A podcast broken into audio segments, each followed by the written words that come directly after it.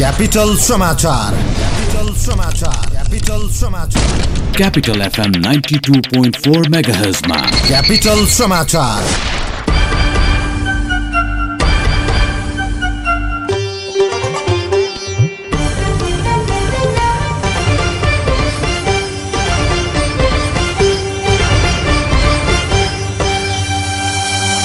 नमस्कार। मध्याह बाह्र बजेको क्यापिटल समाचारमा स्वागत छ। उपस्थित छु म डाकमान। सुरुमा मुख्य समाचार।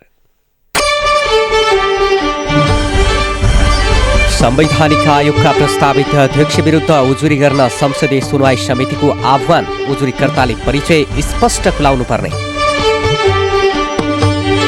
सरकारको कार्यशैली विरुद्ध कङ्ग्रेसले आज देशव्यापी प्रदर्शन गर्दै आन्दोलनमा सहभागी हुन शीर्ष नेता गृह जिल्लामा। भेनेजुएलामा अमेरिकाले मानवीय सहायता पठाउँदै राष्ट्रपति मोदुरोद्वारा अस्वीकार स्वघोषित राष्ट्रपति गोइडोको स्वागत। र राखेपले आठौँ राष्ट्रिय खेलकुद प्रतियोगिताको मिति तोक्न बैठक बोलायो।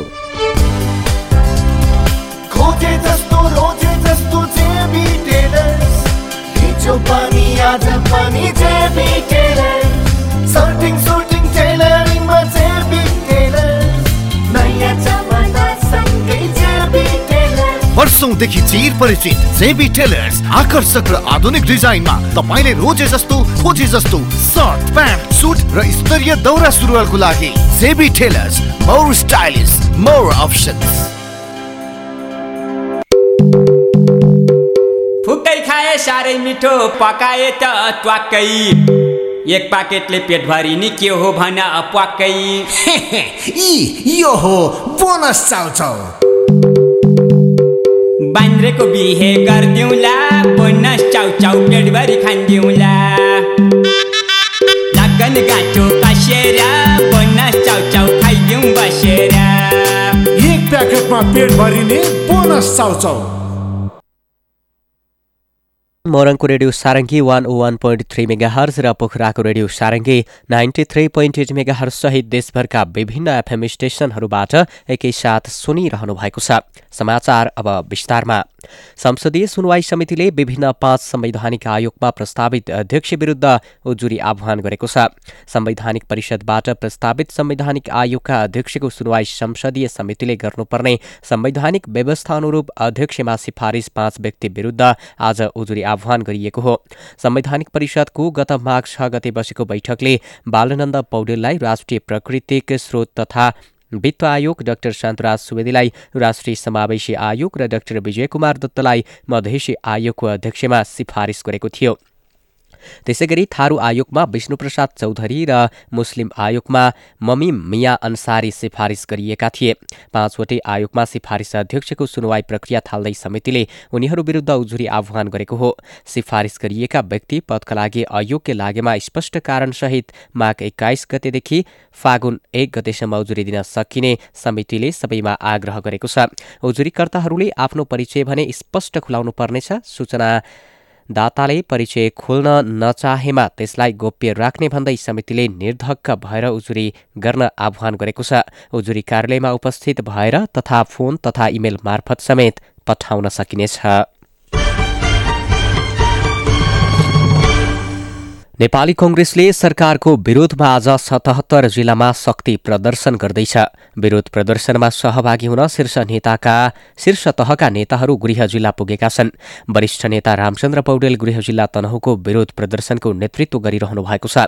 यस्तै महामन्त्री डाक्टर शशाङ्क कोइराला नवलपुर पार्टी प्रवक्ता विश्वप्रकाश शर्मा चितवनको विरोध सभामा सहभागी हुनुहुनेछ। नेता शिखर कोइराला मोरङ युवा नेता गगन थापा विरोध सभामा सहभागी हुन पोखरा पुग्नु भएको छ। केन्द्रीय राजधानी काठमाडौँमा समेत केही बेरमा प्रदर्शन गर्ने कङ्ग्रेसको तयारी छ। सभालाई केन्द्रीय नेताहरूले सम्बोधन गर्ने काठमाडौँ जिल्ला सभापति सबुज बानियाले जानकारी दिनुभयो। उपत्यकामा ललितपुर र भक्तपुर जिल्ला समितिले पनि छुट्टा छुट्टै कार्यक्रम गरिरहेका छन्। सरकारको विरुद्धमा माघ तेह्र गते बसेको केन्द्रीय समितिको बैठकले देशव्यापी प्रदर्शन गर्ने निर्णय गरेको थियो। मेलम्ची खानेपानी विकास समितिले निर्माण कम्पनी सिएमसीलाई काममा फर्कन दिएको अन्तिम समय भोलि सकिँदैछ। सरकारले माघ बाइस गतिसम्मको चौध दिने म्याचसहित सम्झौता तोड्ने आशय पत्र पठाएपछि पठाएको भए पनि निर्माण कम्पनी सम्पर्कमा नआएको समितिका कार्यकारी निर्देशक सूर्यराज कणेलले जानकारी दिनुभयो। समितिले अब सार्वजनिक खरिद ऐन र सार्वजनिक खरिद नियमावलीमा विशेष परिस्थितिको अवस्थाको कारण जनाई छिटो प्रक्रियाबाट काम सम्पन्न गर्ने गरी तयारी थालेको छ। त्यसका लागि तीनदेखि चार महिनाको अवधि तोकिएको छ दोस्रो विकल्पका रूपमा नियमित खरिद प्रक्रियालाई लिइएको छ। जसमा सार्वजनिक बोलपत्र आह्वानमै तीन दिनदेखि नौ महिना लाग्ने र काम सम्पन्न गर्न दुईदेखि तीन वर्ष लाग्ने अनुमान गरिएको छ।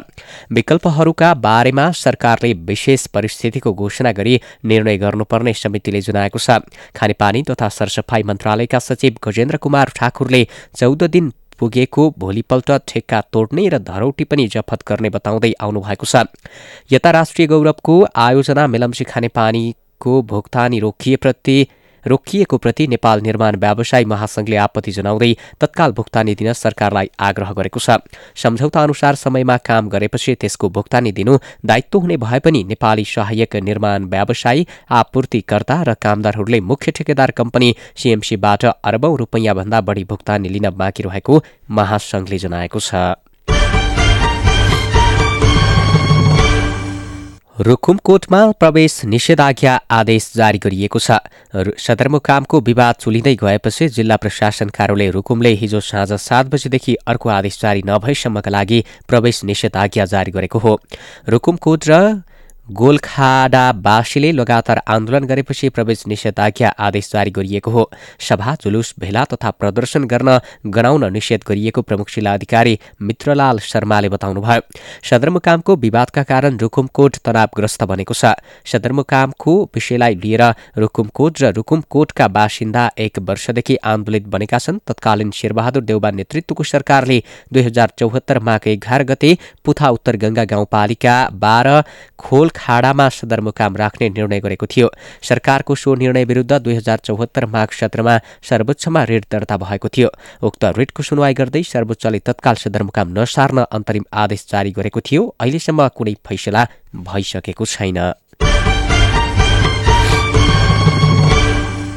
झापाको बिरता सिटी अस्पतालमा उपचारको क्रममा एक बालकको मृत्यु भएपछि मृतकका आफन्तले अस्पतालमा तोडफोड गरेका छन्।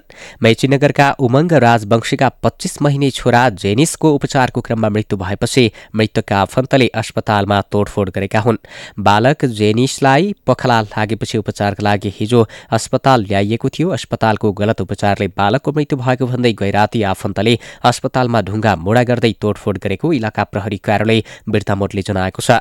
तोडफोडका कारण अस्पतालको झ्याल ढोका र आकस्मिक कक्षका मोनिटरमा क्षति पुगेको छ। बालकको मृत्यु भएपछि आक्रोशित भएका स्थानीयले अस्पतालका चिकित्सक र कर्मचारीलाई समेत हातपात गर्न खोजेपछि रातभर अस्पतालमा प्रहरी परिचालन गरिएको थियो। भेट नियन्त्रणमा लिन अश्रु ग्यास प्रहार गर्नु परेको प्रहरीले जनाएको छ। अस्पताल प्रशासन पीडित पक्ष र जनप्रतिनिधिबीच गैराती भएको छलफल समेत निष्कर्षमा पुगेको छैन। प्रहरीका अनुसार आज पनि छलफल जारी छ।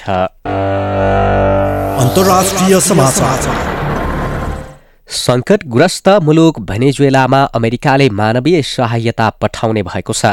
भेनेजुएलाका राष्ट्रपति राष्ट्रपति निकोलस मादुरोले अमेरिकी सहायता अस्वीकार गरे पनि सो घोषित अन्तरिम राष्ट्रपति हुवा गोइदोले स्वागत गरेका छन्। अमेरिकाले मानवीय सहायता पठाउनु नै सैन्य हस्तक्षेपको पूर्व अभ्यास भएको मुद्रोको विश्लेषण रहेको छ। विपक्षी नेता गोइदोले भने सङ्कटको सामना गर्न अमेरिकी सहायता स्वीकार्ने बताएका छन्। भेनेजुएलाको कुनै पनि भूभागमा गोइदोको नियन्त्रण छैन।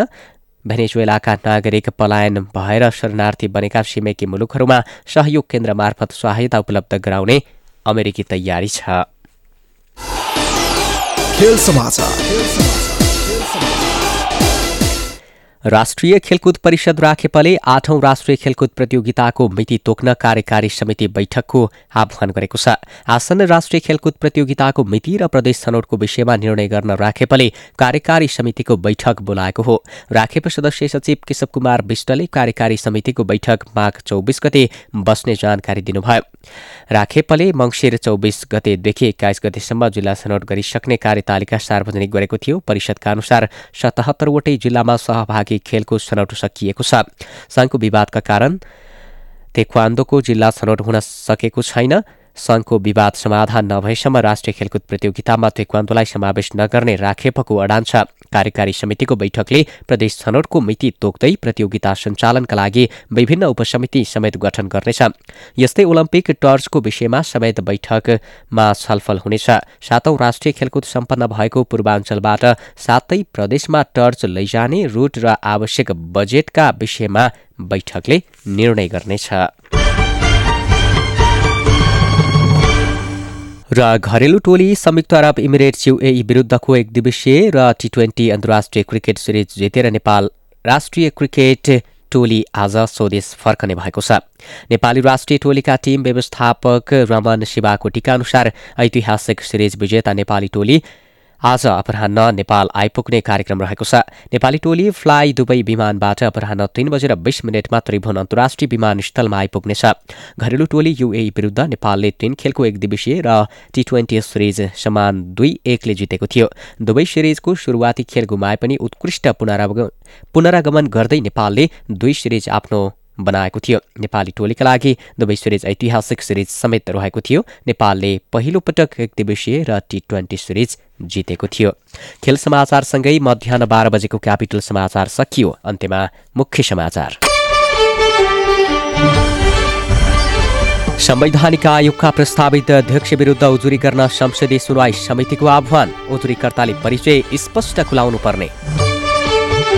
सरकारको कार्यशैली विरुद्ध कङ्ग्रेसले आज देशव्यापी प्रदर्शन गर्दै आन्दोलनमा सहभागी हुन शीर्ष नेता गृह जिल्लामा भेनेजुएलामा अमेरिकाले मानवीय सहायता पठाउँदै राष्ट्रपति मोदरोद्वारा अस्वीकार सो घोषित राष्ट्रपति गोइदोको स्वागत र राखेपले आठौं राष्ट्रिय खेलकुद प्रतियोगिताको मिति तोक्न बैठक बोलायो हवस् तैलेलाई क्यापिटल समाचार सकियो। हाम्रो अर्को बुलेटिन दिउँसो एक बजे हुनेछ। ड्याकम्यान राई बिदा हुन्छु। नमस्कार।